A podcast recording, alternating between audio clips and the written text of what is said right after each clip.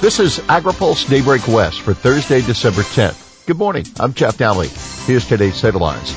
New head of CARB. LA cuts tunnel spending. Ag order 4.0 hits organic hard.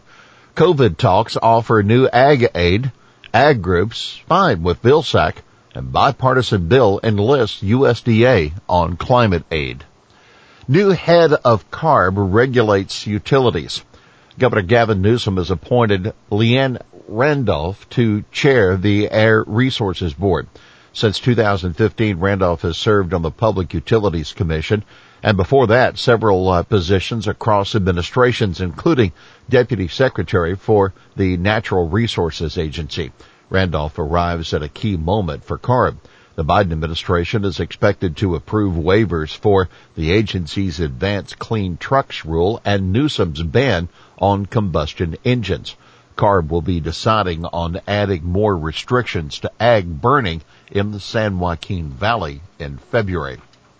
The agency could spearhead a potential update on the cap and trade program over the coming months as well.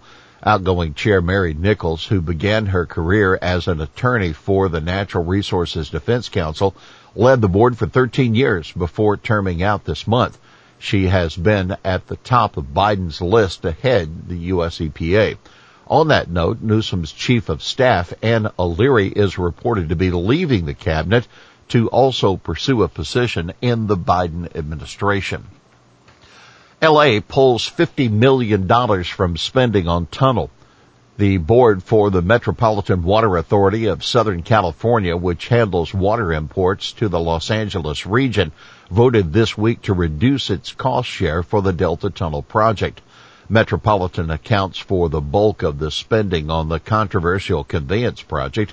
Its share of the cost will drop from 60% to 47% adding up to a reduction of about $50 million. The total planning costs are estimated to be more than $340 million.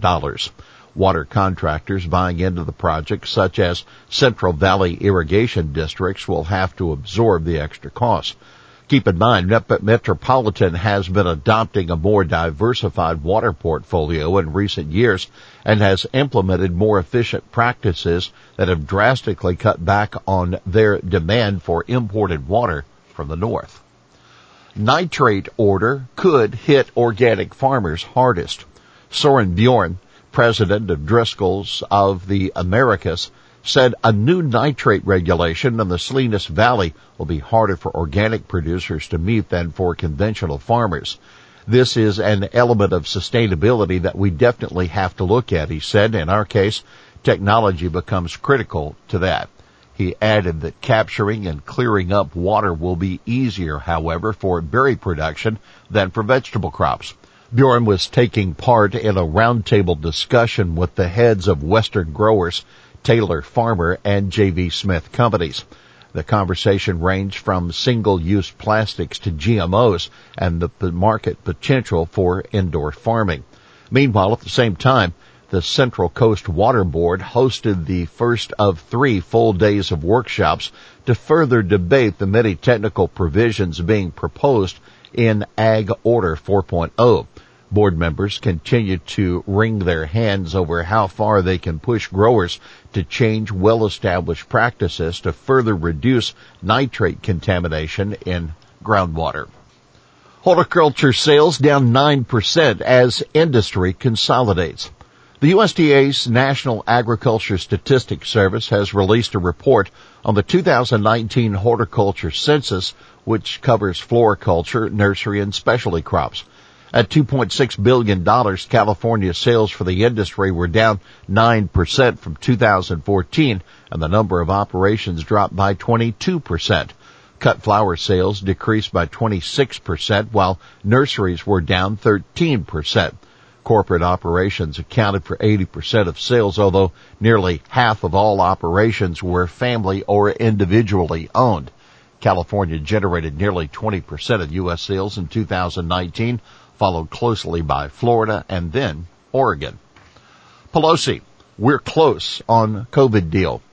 The House has passed a new stopgap spending bill to keep the government funded through next week and buy more time for negotiators to reach a deal on a new coronavirus relief package. Meanwhile, we have a better idea of what could be in that package for agriculture and nutrition assistance. According to a summary obtained by AgriPulse, a bipartisan proposal that negotiators are working on would allocate $13 billion for agriculture. The summary does not specify how the money would have to be spent, except for $600 million earmarked for fishery disaster relief. In a potential win for Democrats, the bill would authorize a 15% increase in SNAP benefits. You can read more about that bipartisan proposal at agripulse.com. Now the state of play. House Speaker Nancy Pelosi indicated yesterday afternoon the talks were still making progress I think that we're close. That's what they tell me, those who are negotiating, she told reporters. Two of the key issues continue to be business liability protections and aid for state and local governments. Farm groups praise expected Vilsack nomination. Farm groups are welcoming President-elect Joe Biden's expected selection of Tom Vilsack as Ag Secretary. Here's a sample of the praise that Vilsack's getting in advance. Zippy Duvall, president of the American Farm Bureau Federation, said Vilsack, quote, earned a reputation for rising above partisanship to serve farmers and ranchers. Colin Woodall, CEO of the National Cattlemen's Beef Association, said Vilsack is adding another chapter to an already storied career in agriculture. He has the unique skill set to be able to hit the ground running on day one. Todd Van Hoose, president and CEO of the Farm Credit Council, said Vilsack would be, quote, a strong advocate for farmers in rural America. Vilsack's comprehensive knowledge of agriculture and passion for rural America evident during his eight years under Obama, Van Hoose said. You can also read our report here on what Vilsack's nomination would mean. Bipartisan bill aims to boost trillion tree goal, soil carbon. A new bipartisan Senate bill is intended to promote carbon sequestration and help meet a goal of planting 1 trillion trees worldwide by 2030. Introduced by Delaware Democrat Chris Coons and Indiana Republican Mike Braun, the bill would authorize $150 million in loan guarantees so rural landowners using sustainable forestry practices could participate in forest carbon markets. It also would authorize $10 million annually for USDA to ensure an adequate supply of seeds and saplings. The bill also would require USDA and the Interior Department to monitor the net stock of carbon in grassland and require USDA to set goals to increase the net carbon stock in American forests, grasslands, wetlands, and coastal blue carbon habitats. Now take note the bill is backed by an array of conservation groups including the Nature Conservancy, the National Wildlife Federation, Environmental Defense Fund, World Wildlife Fund, and National Audubon Society. And why it matters? Well, a study in Science last year inspired the legislation. It found that 205 gigatons of carbon, or about two thirds of what has been produced by humans so far, could be sequestered by restoring 900 million hectares of forest and woodland canopy cover. Here's today's He Said It. The pace of change and creativity in California water law is not up to the challenges and problems we face in water supply and reliability and sharing.